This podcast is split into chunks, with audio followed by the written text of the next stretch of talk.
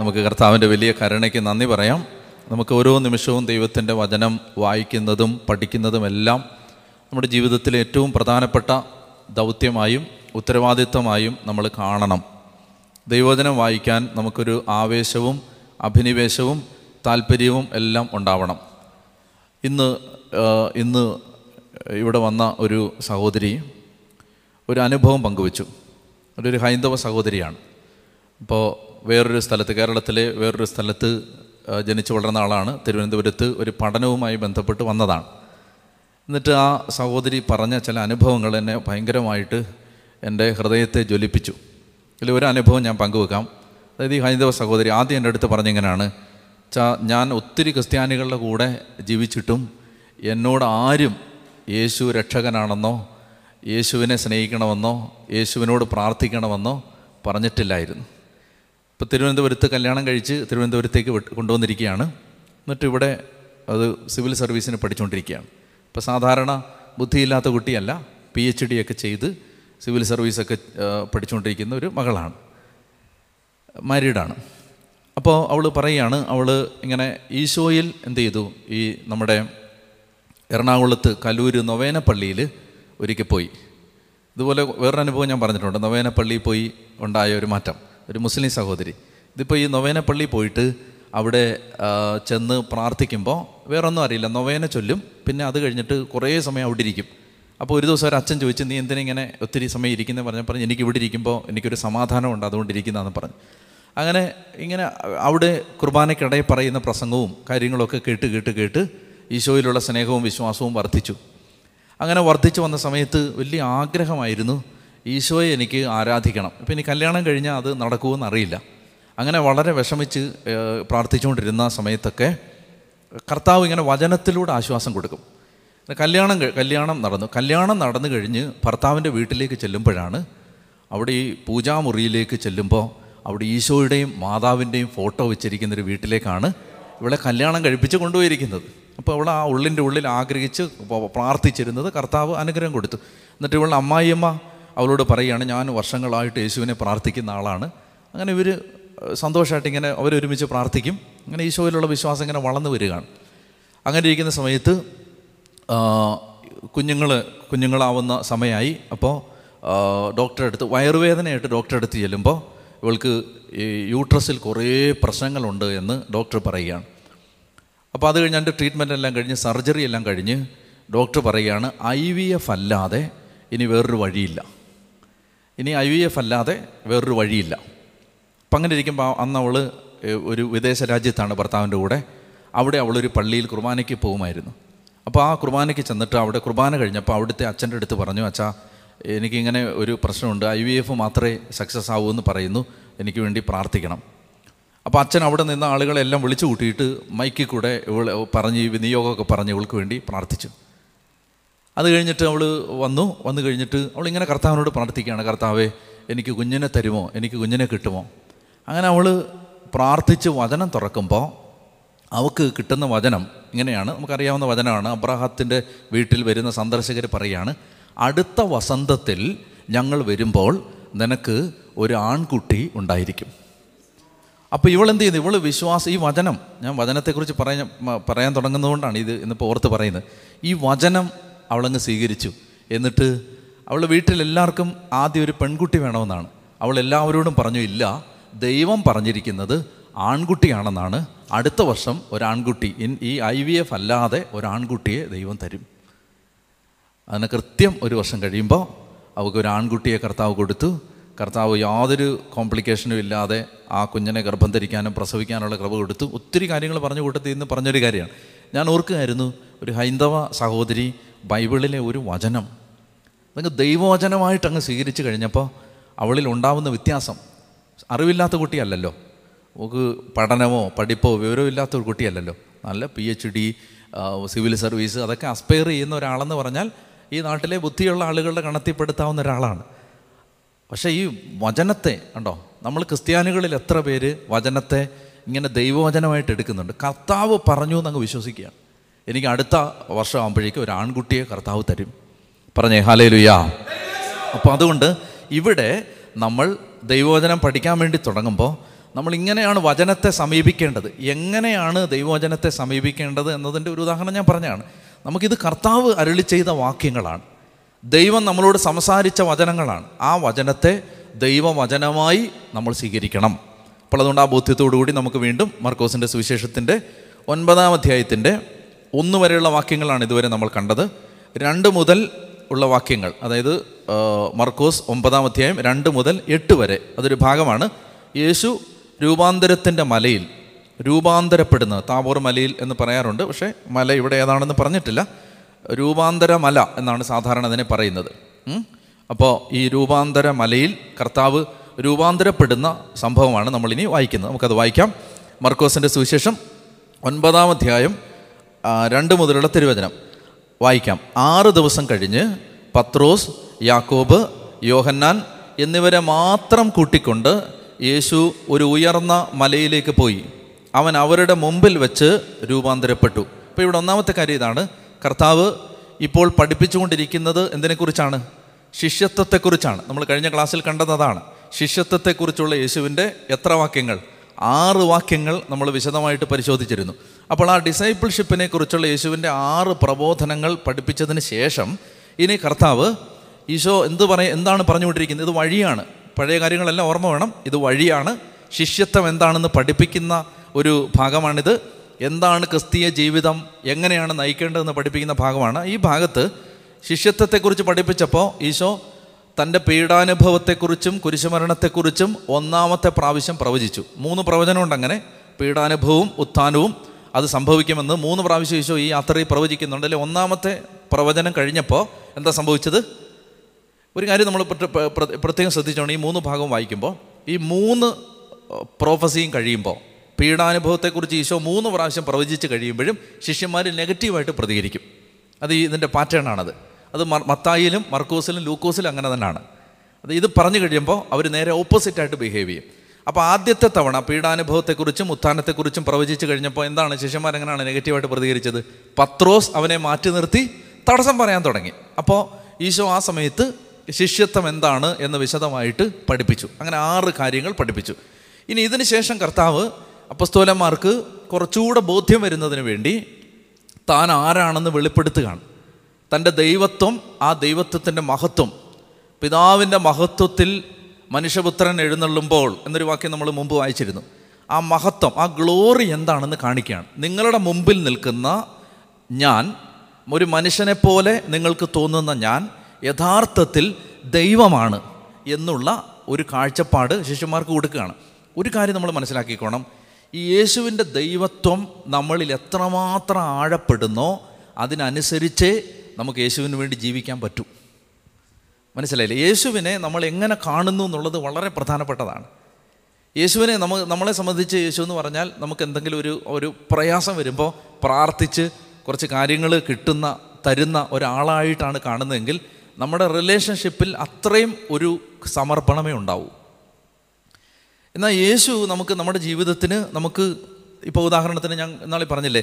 അതായത് ഈശോ എന്നും പറഞ്ഞുകൊണ്ടൊരു സിനിമ വന്ന് അത് ഈശോയെ നിന്ദിക്കുന്നതാണോ ഇല്ല നമുക്കറിയില്ല. ഇനി ഈശോയെ നിന്ദിക്കുന്നതാണെങ്കിൽ ഈ അതിന്റെ പേരിൽ ഒരു തർക്കം ഉണ്ടാവുമ്പോൾ ഈശോയെ സ്നേഹിക്കുന്ന എല്ലാവർക്കും സങ്കടം ഉണ്ടാവും.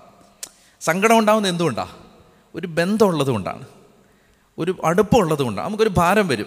ഇപ്പോൾ സഭയെക്കുറിച്ച് എന്തെങ്കിലും ഒരു കാര്യം ഇതിപ്പോൾ നമ്മൾ മലങ്കര സഭയിൽപ്പെട്ട ഒരാളായതുകൊണ്ട് സിറമലവാ സഭയിൽപ്പെട്ട ഒരു പ്രശ്നം നടക്കുമ്പോൾ നമുക്ക് പ്രയാസം വരാതിരിക്കില്ല.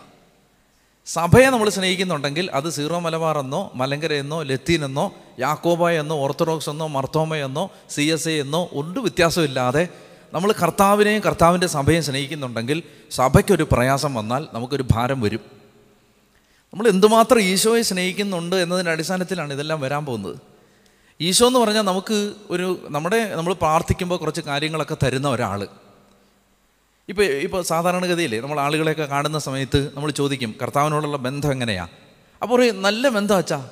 എന്ന് പറഞ്ഞാൽ പറഞ്ഞേ എന്താ നല്ല ബന്ധം? അപ്പോൾ പറഞ്ഞു ഞങ്ങൾ അങ്ങനെ ഞങ്ങൾ അമ്മ പ്രാർത്ഥിക്കുമായിരുന്നു. അമ്മ പ്രാർത്ഥിച്ച് ഞങ്ങൾക്ക് എല്ലാ കാര്യങ്ങളും നടന്നിട്ടുണ്ട്. ഈ ഞങ്ങൾ പ്രാർത്ഥിച്ചാണെങ്കിലും വെച്ചാൽ ഞങ്ങൾക്ക് വീട് വസ്തു എല്ലാം കർത്താവ് പ്രാർത്ഥിച്ച്. ഈ ബന്ധമെന്ന് ഉദ്ദേശിക്കുന്ന യഥാർത്ഥത്തിൽ ഈ ഈ ബിസിനസ് ബന്ധമാണ്. മനസ്സിലായില്ലേ?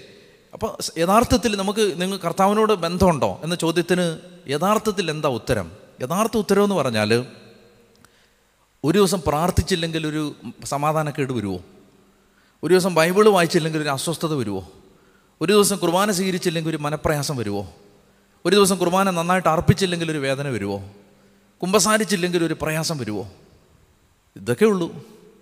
അല്ലാതെ പ്രാർത്ഥിച്ചപ്പോൾ ഞങ്ങൾ മുട്ടയിൽ നിന്ന് പ്രാർത്ഥിച്ചപ്പോൾ പ- പത്ത് ഏക്കർ വാങ്ങിക്കാൻ പറ്റി. ഹൈന്ദവനും ആ ബന്ധമുണ്ട്. മുസ്ലിമിനും ആ ബന്ധമുണ്ട് ദൈവത്തോട്. അപ്പോൾ അതിനെ നമുക്ക് ആത്മീയത എന്ന് വിളിക്കാൻ പറ്റില്ല. യഥാർത്ഥത്തിൽ ആത്മീയത എന്ന് പറഞ്ഞാൽ നമുക്ക് അവനോടുള്ളൊരു സ്നേഹബന്ധമാണ്. അപ്പോൾ ഇതാണ് ഈ കർത്താവ് ഈ ഭാഗത്ത് മുഴുവൻ ആവർത്തിച്ച് ആവർത്തിച്ച് ആവർത്തിച്ച് പഠിപ്പിക്കാൻ ശ്രമിക്കുന്നത് ഞാൻ ആരാണ്? ഞാൻ ദൈവമാണ്. നിങ്ങളിത് മനസ്സിലാക്കണം. ഞാൻ ദൈവമാണ്. അപ്പോൾ ആ ദൈവത്തോട് പുലർത്തുന്ന ഒരു ബന്ധം നിങ്ങൾ പഴയ നിയമത്തിൽ യഹോവയായ ദൈവത്തോട് പുലർത്തിയിരുന്ന ആരാധനയും സ്നേഹവും ബഹുമാനവും ഭക്തിയും ഭയവും ഞാൻ പറയുന്നതെല്ലാം അനുസരിക്കാനുള്ള സന്മനസ്സും ഒക്കെ നിങ്ങൾ എന്നോട് കാണിച്ചാലേ എന്നോടുള്ള ബന്ധം ശരിയാവൂ. ഇത് വെച്ചോ പറഞ്ഞ് പഠിപ്പിക്കുകയാണ്. പറഞ്ഞേ ഹാലേലുയാ അപ്പം അതുകൊണ്ട് ഇവിടെ ഈശോ രൂപാന്തരപ്പെടുമ്പോൾ അപ്പസ്തോലന്മാർ എന്താ പഠിപ്പിക്കുന്നത്? കർത്താവ് ദൈവമാണ് എന്ന് കാണിച്ചു കൊടുക്കുകയാണ്. ഇനി അപ്പോൾ ഇവിടെ രൂപാന്തരപ്പെടുമ്പോൾ കർത്താവ് ആരെയൊക്കെ കൊണ്ടുവന്ന്? പത്രോസ് യാക്കോബ് യോഹന്നാൻ എന്നിവരെ മാത്രം കൂട്ടിക്കൊണ്ട്. എന്തുകൊണ്ടത് അത്? അതിന്റെ കാരണം എന്ന് പറഞ്ഞാൽ എല്ലാവർക്കും ഇതുവരെയും യേശുവിന്റെ ദൈവത്വത്തെക്കുറിച്ച് ഒരുപോലെ അല്ല മനസ്സിലായിട്ടുള്ളത്. ഇവരാരൊക്കെയാണ്? ഇവരെ നോക്കിയേ. പത്രോസ് ലീഡറാണ്. യാക്കോബ് യാക്കോബ് ആരാന്നറിയ ഈ യാക്കോബ്? ഈ യാക്കോബ് സഭയിൽ അപ്പസ്തോലന്മാരുടെ കൂട്ടത്തിലെ ആദ്യത്തെ രക്തസാക്ഷിയാണ്. എസ്തപ്പാനോസ് അപ്പസ്തോലന്മാരുടെ കൂട്ടത്തിൽപ്പെട്ട ആളല്ല. അദ്ദേഹം ഡീക്കനാണല്ലോ. ഈ പന്ത്രണ്ട് അപ്പസ്തോലന്മാരിൽ യേശുവിന് വേണ്ടി ആദ്യം മരിച്ചതാരാ ഈ യാക്കോബാണ്. യോഹന്നാൻ ആരാണ്? യോഹന്നാനാണ് അവസാനം മരിക്കുന്ന അപ്പസ്തോലൻ. അതായത് ഈ ആദിമ അപ്പസ്തോലിക അപ്പസ്തോലന്മാരുടെ കാലഘട്ടത്തിൽ സഭയെ അവസാനം വരെ ഗൈഡ് ചെയ്യേണ്ട ആളാരാണ്? യോഹന്നാനാണ്. അപ്പോൾ ഈ മൂന്ന് പേർക്ക് ഈശോയുടെ ശുശ്രൂഷയിൽ അതുല്യമായ ഒരു സ്ഥാനമുണ്ട്. ഈ മൂന്ന് പേർക്ക് കർത്താവിന്റെ ശുശ്രൂഷ തുടരുന്ന ഒരു സ്ഥാനം. അതുകൊണ്ടാണ് അവർക്കാണ് ആദ്യം അത് വെളിപ്പെടുത്തി കൊടുക്കുന്നത്. മനസ്സിലാവുന്നില്ലേ? അപ്പോൾ ഇവരെ സംബന്ധിച്ചിടത്തോളം ഇവർ മൂന്ന് പേർക്കും കർത്താവിനോടുള്ള സ്നേഹം മറ്റ് അപ്പസ്തോലന്മാർക്കുണ്ടായിരുന്നതിനേക്കാൾ ഒരുപടി കൂടുതലുണ്ടായിരുന്നു. അതെന്തുകൊണ്ട്? അവർക്ക് കുറച്ചുകൂടെ ഈശോയുടെ ദൈവത്വം ആദ്യം തന്നെ പിടികിട്ടിയിരുന്നു. മറ്റപ്പസ്തോലന്മാർക്കെല്ലാം പിന്നീട് വൈകിയാണ് അത് മനസ്സിലാവുന്നത്. അതുകൊണ്ടാണ് ഇവരെ മാത്രം കൂട്ടിക്കൊണ്ട് പോകുന്നത്. അപ്പോൾ ദൈവം ഈ വെളിപ്പെടുത്തൽ ഈശോ ഈ വെളിപ്പെടുത്തൽ പത്രോസ് യാക്കോബ് യോഹന്നാൻ അത് സഭയുടെ സ്തംഭങ്ങളായിട്ട് മാറേണ്ട ആളുകളാണ്. അപ്പോൾ അവരെ കൂട്ടിക്കൊണ്ട് ഒരു ഉയർന്ന മലയിലേക്ക് പോയി അവൻ അവരുടെ മുമ്പിൽ വെച്ച് രൂപാന്തരപ്പെട്ടു. അവന്റെ വസ്ത്രങ്ങൾ ഭൂമിയിലെ ഏതൊരലക്കുകാരനും വെളുപ്പിക്കാൻ കഴിയുന്നതിനേക്കാൾ വെണ്മയും തിളക്കവുമുള്ളവയായി. അപ്പോൾ ഇവിടെ രണ്ടാമതായിട്ട് നമ്മൾ മനസ്സിലാക്കേണ്ടത് ഇത് യഥാർത്ഥത്തിൽ ഈ മഹത്വം ഈ ഗ്ലോറി വെളിപ്പെട്ട് വരുന്നത് ഇത് എന്തിനെയാണ് ഇതെന്തിനെങ്കിലും മുൻകൂട്ടി സൂചിപ്പിക്കുന്നുണ്ടോ? ഇപ്പം ഇങ്ങനെ ഈ ഒരിക്കൽ കണ്ണഞ്ചിപ്പിക്കുന്ന മഹാപ്രഭയിൽ മുങ്ങി നിൽക്കുന്ന മഹാ തേജസ്സിൽ അങ്ങനെ മുങ്ങി നിൽക്കുന്ന ഒരു മഹനീയ രൂപമായി ഈശോ തന്നെ തന്നെ വെളിപ്പെടുത്തുകയാണ്. അത് എന്തിനെങ്കിലും ആന്റിസിപ്പേറ്റ് ചെയ്യുന്നുണ്ടോ? ഉത്ഥാനത്തെ. ഈശോ പറയുകയാണ് ഇപ്പം നിങ്ങൾ കണ്ടില്ലേ? അതായത് മനുഷ്യ ഭൂമിയിൽ ഒരു മനുഷ്യനും അലക്കി വെളുപ്പിക്കാൻ പറ്റാത്ത അത്ര അത്ര വെണ്മയിലും വിശുദ്ധിയിലും തേജസ്സിലും ഞാനിങ്ങനെ പ്രകാശിച്ച് നിൽക്കുമ്പോൾ നിങ്ങൾ മനസ്സിലാക്കണം. കുറച്ച് ദിവസം കഴിയുമ്പോൾ ഞാൻ ചാട്ടയടിക്കപ്പെടും കുറച്ച് ദിവസം കഴിയുമ്പോൾ ഞാൻ എന്റെ മുഖത്ത് തുപ്പും ആളുകൾ കുറച്ച് ദിവസം കഴിയുമ്പോൾ എന്റെ കയ്യിൽ ആണിയടിക്കും കുറേ കഴിയുമ്പോൾ എന്നെ വലിച്ചടിച്ച് കൊണ്ടുപോകും. അപ്പം നിങ്ങൾ നിരാശരാവരുത്. കാരണം ഇപ്പോൾ നിങ്ങൾ ഈ മലയുടെ നെറുകയിൽ വെച്ച് കണ്ടതുപോലെ കണ്ണഞ്ചിപ്പിക്കുന്ന മഹാപ്രഭയിൽ ഞാൻ ആ മരണത്തിൽ നിന്ന് ഉയർത്തെഴുന്നേൽക്കും. ഇതിങ്ങനെ സ്റ്റെപ്പ് ബൈ സ്റ്റെപ്പായിട്ട് അതിലേക്ക് ഈ റിസറക്ഷനിലേക്കുള്ള നയിക്കലാണ് യഥാർത്ഥത്തിൽ ഈ രൂപാന്തരം. പറഞ്ഞേ ഹാലേ ലുയാ ഇനി അടുത്തത് ഈശോ എന്ത് ചെയ്യുന്നു? അപ്പോൾ നാലാമത്തെ വാക്യം ഇങ്ങനെയാണ്. ഏലിയായും മോശയും പ്രത്യക്ഷപ്പെട്ട് യേശുവിനോട് സംസാരിച്ചു കൊണ്ടിരുന്നു ആരാണ് ഏലിയ? ഏലിയായും മോശ എന്ന് പറഞ്ഞാൽ അവർ രണ്ട് കൂട്ടരെ റെപ്രസെന്റ് ചെയ്യുന്ന ആളുകളാണ്. മോശ മോശ എന്തിനെയാണ്? പഴയ നിയമത്തിലെ നിയമഗ്രന്ഥങ്ങളെ നിയമവും പ്രവാചകന്മാരും. എന്നൊരു വാക്ക് ഓർക്കുന്നില്ലേ? പഴയ നിയമത്തെ സൂചിപ്പിക്കാൻ ബൈബിൾ ഉപയോഗിക്കുന്ന വാക്കാണ് നിയമവും the law and the prophets നിയമവും പ്രവാചകന്മാരും. നിയമം എന്ന് പറഞ്ഞാൽ എന്താണ്? മോശയുടെ ഗ്രന്ഥങ്ങൾ പഞ്ചഗ്രന്ഥികൾ പ്രവാചകന്മാരെന്ന് പറഞ്ഞാൽ ബാക്കിയുള്ള പുസ്തകങ്ങൾ. അപ്പോൾ രണ്ട് പാരമ്പര്യത്തെ പഴയ നിയമത്തിലെ രണ്ട് ട്രഡീഷൻസിനെ സൂചിപ്പിക്കുന്ന ആളുകളാണ്. ഒന്ന് മോസസ് രണ്ട് എലൈജ. ഈ രണ്ട് പേരും പഴയ നിയമത്തിലെ രണ്ട് റെപ്രസെന്റേറ്റീവ്സ് ആണ്. ഇവർ രണ്ടുപേരും ഇവർക്ക് വേറൊരു പ്രത്യേകതയുണ്ട്. എന്താണ്? ഈ ഏലിയ നേരെ സ്വർഗത്തിലേക്ക് എടുക്കപ്പെട്ട ആളാണ്. മോശ യഹൂദ പാരമ്പര്യം പറയുന്നത് മോശ മരിച്ച് അടക്കപ്പെട്ടെങ്കിലും ദൈവം മോശയെ സ്വർഗത്തിലേക്ക് നേരെ കൊണ്ടുപോയെന്നാണ് പറയുന്നത്. അപ്പോൾ ജൂയിഷ് ട്രഡീഷൻ അനുസരിച്ച് യഹൂദന്മാരുടെ പാരമ്പര്യം അനുസരിച്ച് ശരിക്കും ഈ അഴുകാതെ സ്വർഗത്തിലേക്ക് എടുക്കപ്പെട്ട ആളുകളുടെ കൂട്ടത്തിൽ ഹാനോക്ക് മോശ ഏലിയ ഈ ആളുകൾ സ്വർഗത്തിലേക്ക് എടുക്കപ്പെട്ട ആളുകളാണ്. എന്താണ് അവരിപ്പോൾ വരാൻ ഉള്ള പശ്ചാത്തലം? എന്തിനെയാണ് ഇത് സൂചിപ്പിക്കുന്നത്? ഉത്ഥാനത്തെയാണ്. മനസ്സിലായില്ലേ? മോശയും ഏലിയായും ഒക്കെ സ്വർഗത്തിലേക്ക് എടുക്കപ്പെട്ടതുപോലെ ഞാൻ മരണത്തിൽ നിന്ന് ഉയർത്തെഴുന്നേൽക്കും എന്നുള്ള സൂചന കർത്താവ് ഇതിലൂടെ പരോക്ഷമായി പ്രഖ്യാപിക്കുന്നുണ്ട്. അപ്പോൾ ഈ പഴയ നിയമം ഇവന് മോശയും ഏലിയായും വന്നിട്ട് യേശുവിനോട് സംസാരിച്ചുകൊണ്ടിരിക്കുകയാണ്. എന്തിനാണെന്നറിയാം ഇപ്പം ഈ ഒരു ഈ ഒരു എപ്പിസോഡ് കർത്താവ് ശിഷ്യന്മാരുടെ മുമ്പിൽ അവതരിപ്പിക്കുന്നത്? പഴയ നിയമത്തിലെ രണ്ട് ശക്തന്മാരായ നേതാക്കന്മാർ വന്നിട്ട് യേശുവിനെ വലുതായിട്ട് കണ്ട് അവനോട് സംസാരിക്കുന്നത് അപ്പസ്തോലന്മാർക്ക് കാണിച്ചു കൊടുക്കുമ്പോൾ അപ്പസ്തോലന്മാർക്ക് എന്താ മനസ്സിലാവുന്നേ? മോശയെക്കാളും ഏലിയേക്കാളും വലിയവനാണ് യേശു ക്രിസ്തു എന്ന് മനസ്സിലാക്കി കൊടുക്കുകയാണ് ഇവിടെ. അതാണ് മോശ ഏലിയായും വന്നിട്ട് അവനോട് സംസാരിച്ചുകൊണ്ടിരിക്കുകയാണ്. അപ്പോൾ പത്രോസ് പത്രോസ് ഒരു മാസ്മരിക ലഹരിയിലാണിപ്പോൾ പത്രോസ് എന്ത് ചെയ്തു? ഈശോയോട് പറയുകയാണ് എന്താണ് അവന് പറയേണ്ടതെന്ന് അറിഞ്ഞുകൂടെ? ഞങ്ങൾ മൂന്ന് കൂടാരങ്ങൾ ഉണ്ടാക്കാം. ഒന്ന് നിനക്ക് ഒന്ന് മോശയ്ക്ക്. ഒന്ന് ഏലിയായിക്ക്. എന്താണ് പറയേണ്ടതെന്ന് അവൻ അറിഞ്ഞുകൂടായിരുന്നു. അവൻ അവർ അത്രയ്ക്ക് ഭയപ്പെട്ടിരുന്നു. അപ്പോൾ ഒരു മേഘം വന്ന് അവരെ ആവരണം ചെയ്തു. പഴയ നിയമത്തിൽ മേഘം വരിക എന്ന് പറഞ്ഞാൽ എന്താ? പിതാവായി ദൈവം ഇറങ്ങി വരിക എന്നർത്ഥം പഴയ നിയമത്തിൽ സീനായ് മലയിൽ ദൈവം ഇറങ്ങി വരുമ്പോൾ മേഘമാണ്. മേഘത്തിൽ കർത്താവ് ഇറങ്ങി വരികയാണ്. അപ്പോൾ ദൈവത്തിന്റെ പ്രസൻസ് സമാഗമ കൂടാരത്തിൽ മേഘം വന്ന് നിറഞ്ഞു. പുറപ്പാട് പുസ്തകത്തിന്റെ അവസാന അധ്യായത്തിൽ നമ്മൾ കാണുന്നുണ്ട്. സമാഗമ കൂടാരത്തിന്റെ മീതെ ദൈവത്തിന്റെ മഹത്വത്തിന്റെ മേഘം ഇറങ്ങി അപ്പോൾ ഈ മേഘം ഇറങ്ങുക എന്ന് പറഞ്ഞാൽ പിതാവ് ഇറങ്ങി വരിക എന്നാണ്. അപ്പോൾ ഈ അപ്പസ്തോലന്മാർ എന്താ കാണുന്നേ? പിതാവായ ദൈവത്തിന്റെ പ്രസൻസ് കാണുകയാണ് യേശുവിന്റെ മേൽ. പിന്നെ പഴയ നിയമത്തിലെ രണ്ട് കരുത്തുറ്റ നേതാക്കന്മാർ വന്ന് യേശുവിന്റെ മുമ്പിൽ ഭയഭക്തി ബഹുമാനങ്ങളോടെ സംസാരിച്ചുകൊണ്ടിരിക്കുകയാണ്. അപ്പോൾ ഇവർക്ക് മനസ്സിലാവുകയാണ് യേശു നമ്മൾ ചിന്തിച്ചതിനേക്കാൾ ഉയർന്ന ഉയർന്ന ഉയർന്ന നിലവാരത്തിലുള്ള ആളാണെന്ന് മനസ്സിലാക്കി കൊടുക്കുകയാണ് ഈ സംഭവത്തിലൂടെ. അപ്പോൾ ഒരു മേഘം വന്നവരെ ആവരണം ചെയ്തു. മേഘത്തിൽ നിന്നൊരു സ്വരം പുറപ്പെട്ടു. ഇവൻ എന്റെ പ്രിയപുത്രൻ ഇവന്റെ വാക്ക് ശ്രവിക്കുവിൻ. ഇതിന്റെ ഒരു വലിയ അർത്ഥമുണ്ട്. എന്താണെന്നറിയാം? ഇത്രയും നാൾ ആരുടെ വാക്ക് കേൾക്കണമെന്നാണ് ദൈവം പഴയ നിയമ ജനതയോട് പറഞ്ഞിരുന്നത്? മോശയുടെ. മനസ്സിലായില്ലേ? മോശയിലൂടെ അരളി ചെയ്ത കൽപ്പനകളാണ് ഇതുവരെയും യഹൂദ ജനത പാലിച്ചുകൊണ്ടിരുന്നത്. ഇപ്പോൾ പിതാവ് പറയുകയാണ് ഇനി നിങ്ങൾ മോശയെ അല്ല കേൾക്കേണ്ടത് എന്റെ പുത്രനെ കേൾക്കുക. പൂർവകാലങ്ങളിൽ പ്രവാചകന്മാർ വഴി ദൈവം നമ്മളോട് സംസാരിച്ചു. എന്നാൽ ഈ നാളുകളിൽ ദൈവം തന്റെ പുത്രൻ വഴി നമ്മളോട് സംസാരിച്ചിരിക്കുന്നത് പ്രായലേഖനം ഒന്നാം അധ്യായം. അപ്പോൾ ഇവിടെ പറയുകയാണ് നിങ്ങൾ എന്റെ പുത്രനെ ശ്രദ്ധിക്കുക. നമുക്ക് സംഭവിക്കുന്ന ഒരു ഒരു അപകടം കൂടെ ഞാൻ പറയാം. നമ്മൾ കൂടുതലും മോശം പറഞ്ഞ കാര്യങ്ങളെ നമുക്കറിയാവൂ. യേശു പറഞ്ഞ കാര്യങ്ങൾ നമ്മൾ കാര്യമായിട്ട് പഠിപ്പിച്ചിട്ടില്ല. സത്യമല്ലേ മത്തായുടെ സുവിശേഷത്തിന്റെ അവസാന അധ്യായത്തിൽ ഇരുപത്തെട്ടാം അധ്യായത്തിൽ കർത്താവ് പറയുന്നത് എന്താ? ഇരുപത്തെട്ട് പതിനെട്ടിൽ പറയും നിങ്ങൾ ലോകമെങ്ങും പോയി എല്ലാ സൃഷ്ടി പിന്നെ കർത്താവ് പറയും യുഗാന്തം വരെ ഞാൻ നിങ്ങളോട് കൂടെ ഉണ്ടായിരിക്കും. നിങ്ങൾ എല്ലാ ജനതകളെയും ശിഷ്യപ്പെടുത്തണം എന്നിട്ട് പിതാവിന്റെയും പുത്രന്റെയും പരിശുദ്ധാത്മാവിന്റെയും നാമത്തിൽ അവർക്ക് സ്നാനം നൽകണം. എന്നിട്ട് ഞാൻ നിങ്ങളോട് കൽപ്പിച്ചവയെല്ലാം അനുസരിക്കാൻ അവരെ പഠിപ്പിക്കണം. ഇത് ഫൈനൽ കമ്മീഷനാണ് യേശുവിന്റെ അതായത് ഞാൻ നിങ്ങളോട് നിങ്ങളെ പഠിപ്പിച്ചതെല്ലാം അനുസരിക്കാൻ അവരെ പഠിപ്പിക്കണം. ആര് ആര് പഠിപ്പിച്ചത്? ഞാൻ പഠിപ്പിച്ചത്. അപ്പോൾ യേശുവിന്റെ വാക്കുകളെ നമ്മൾ വലിയ സീരിയസ് ആയിട്ട് എടുത്തില്ല സത്യം പറഞ്ഞാലുണ്ടല്ലോ. നമ്മൾ ഈശോ പറഞ്ഞ കാര്യത്തിൽ ഒന്നോ രണ്ടോ കാര്യങ്ങളെ ചെയ്യുന്നുള്ളൂ. ഒന്നെന്താണ്? മാമോദീസ. അത് നമ്മൾ ചെയ്യുന്നുണ്ട്. രണ്ടെന്താണ്? വിശുദ്ധ കുർബാന. അത് നമ്മൾ ചെയ്യുന്നുണ്ട്. ഇങ്ങനെ വളരെ കുറച്ച് കാര്യങ്ങളെ കർത്താവ് പറഞ്ഞത് നമ്മൾ ചെയ്യുന്നുള്ളൂ. ബാക്കി അധികം നമ്മൾ അതിന് ഫോക്കസ് കൊടുത്തിട്ടില്ല. നമ്മൾ ഇപ്പോഴും മോശ പറഞ്ഞതിനാണ് കൂടുതൽ ശ്രദ്ധ കൊടുത്തിട്ടുള്ളത്. ഇപ്പം ഇവിടെ പറയുകയാണ് ഇവന്റെ ഇവൻ എന്റെ പ്രിയപുത്രൻ ഇവന്റെ വാക്ക് ശ്രവിക്കുവിൻ. അവർ ചുറ്റും നോക്കി യേശുവിനെ അല്ലാതെ മറ്റാരെയും തങ്ങളോട് കൂടെ അവർ കണ്ടില്ല. യേശുവിനെ അല്ലാതെ മറ്റാരെയും അവർ കണ്ടില്ല. അപ്പോൾ ഇതാണ് ഈ നമ്മൾ പഠിച്ചു വന്ന പശ്ചാത്തലത്തിൽ ഈ വാക്യത്തിന്റെ അർത്ഥം ഞാൻ വേഗം പറഞ്ഞാണ്. ഇനി നമുക്ക് നമ്മുടെ പ്രായോഗിക ജീവിതത്തിൽ ഈ ഭാഗം നമ്മളെ സഹായിക്കുന്ന ഒരു പ്രധാനപ്പെട്ട ഒന്ന് രണ്ട് ചിന്തകൾ ഞാൻ പങ്കുവെക്കാം. എന്നിട്ട് നമുക്കത് അവസാനിപ്പിക്കാം. ഇവിടെ എന്താണ്? അവരൊരു ഉയർന്ന മലയിലേക്ക് പോയി. അവിടെ വച്ചാണ് കർത്താവിന്റെ മഹത്വം അവർ കാണുന്നത്. നമ്മുടെ ജീവിതത്തിൽ ഇത് വളരെ പ്രധാനപ്പെട്ടതാണ്. അതായത് നമ്മൾ എപ്പോഴും നമ്മൾ സമ്പർക്കത്തിലായിരിക്കുന്ന മേഖലയിൽ നിന്ന്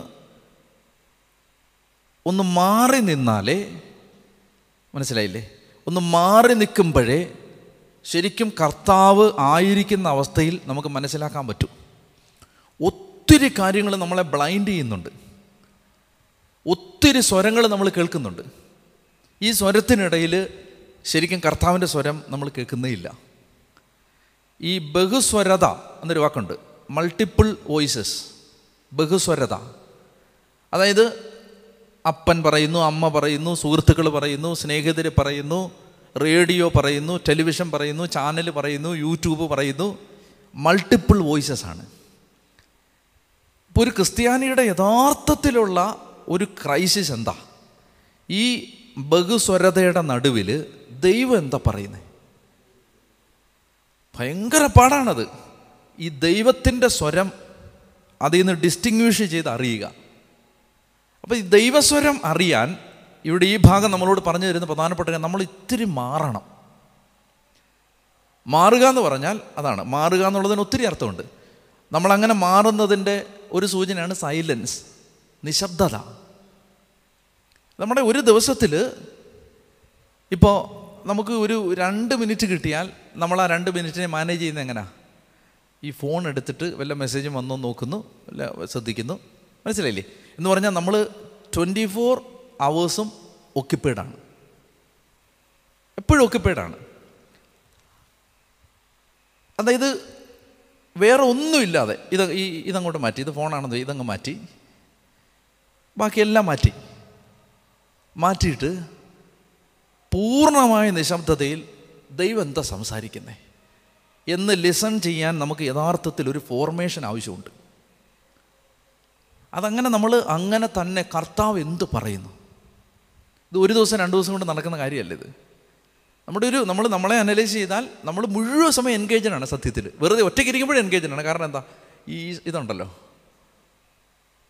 അപ്പോൾ ഭയങ്കര പറയാം. നമ്മൾ വിചാരിക്കുന്ന പോലെ എളുപ്പമല്ല ഇത്. ഈ ഉയർന്ന ഒരു മല അത് നിശബ്ദതയുടെ മലയാണ്. ഏകാന്തതയുടെ മലയാണ്. കർത്താവിന്റെ സ്വരം കേൾക്കാനുള്ള ആഗ്രഹത്തിന്റെ മലയാണ്. നമ്മൾ ബൈബിൾ വായിച്ച ദൈവമേ നീ എന്ത് സംസാരിക്കുന്നു? എന്ന് കാതോർക്കുന്ന ഒരു മലയാണ്. അപ്പം അവിടെ വച്ചാണ് യേശുവിനെ യഥാർത്ഥത്തിൽ നമുക്ക് മനസ്സിലാക്കാൻ പറ്റുന്നത്. യേശു ആയിരിക്കുന്നത് പോലെ നമുക്ക് മനസ്സിലാവുന്നത്. അപ്പോൾ ഈശോ രൂപാന്തരപ്പെടും. അവിടെ പിതാവിന്റെ സ്വരം ദൈവസാന്നിധ്യം എല്ലാം വിശദീകരിക്കുന്നില്ല. ഒത്തിരി കാര്യങ്ങൾ ആ ഒരു നമ്മളൊന്ന് മാറി നിൽക്കുമ്പോഴേ നടക്കും. അവർക്ക് പറഞ്ഞേ ഹാലേ ലുയാ അപ്പോൾ അതുകൊണ്ട് നമുക്ക് ആത്മീയ ജീവിതത്തിൽ ശിഷ്യത്വത്തിന്റെ വഴിയിൽ ഒഴിവാക്കാൻ പറ്റാത്ത ഒരു മേഖലയാണ് ഈ മാറി നിൽക്കൽ. അപ്പം അതിനൊരു കൃപ കർത്താവ് തരാൻ വേണ്ടി നമുക്ക് പ്രാർത്ഥിക്കാം. ഈശോയെ അവിടുന്ന് രൂപാന്തരത്തിന്റെ മലയിൽ അപ്പസ്തോലന്മാരെ കൂട്ടിക്കൊണ്ട് പോയി അങ്ങ് ആയിരിക്കുന്ന അവസ്ഥയിൽ അങ്ങേ തന്നെ വെളിപ്പെടുത്തി. കർത്താവെ നീ ആയിരിക്കുന്നത് പോലെ നിന്നെ കാണാൻ നിന്റെ ശരീരത്തെ നീ കാണുന്നത് പോലെ കാണാൻ. കർത്താവെ നിന്റെ വാക്കുകളെ നീ ഉദ്ദേശിക്കുന്ന അർത്ഥത്തിൽ മനസ്സിലാക്കാൻ നീ സംസാരിക്കുന്നത് മറ്റ് സ്വരങ്ങൾക്കിടയിൽ നിന്ന് വിവേചിച്ചറിയാൻ ദൈവമേ ഞങ്ങൾക്ക് ഏകാന്തത നിശബ്ദത മാറി നിൽക്കുന്നത് ഒക്കെ ആവശ്യമുണ്ട്. അതിനുള്ള കൃപയും അനുഗ്രഹവും ഞങ്ങൾക്ക് തരണേന്ന് ഞങ്ങൾ പ്രാർത്ഥിക്കുന്നു. പരിശുദ്ധ അമ്മയമ്മയുടെ മാധ്യസ്ഥത്തിന് നന്ദി പറയുന്നു. കൃപ നിറഞ്ഞ മറിയമേ നിനക്ക് സമാധാനം. നമ്മുടെ കർത്താവ് നിന്നോടുകൂടെ നീ സ്ത്രീകളിൽ അനുഗ്രഹിക്കപ്പെട്ടവളാവുന്നു. നിന്റെ ഉദരഫലമായി നമ്മുടെ കർത്താവ് ശംസിക വാഴ്ത്തപ്പെട്ടവനാവുന്നു. പരിശുദ്ധ മറിയമ്മേ തമ്പുരാന്റെ അമ്മേ പാപികളായ ഞങ്ങൾക്ക് വേണ്ടി തമ്പുരാനോട് അപേക്ഷിച്ചു കൊരണമേ ആമേൻ. പിതാവിനും പുത്രനും പരിശുദ്ധാത്മാവിന് സ്തുതി.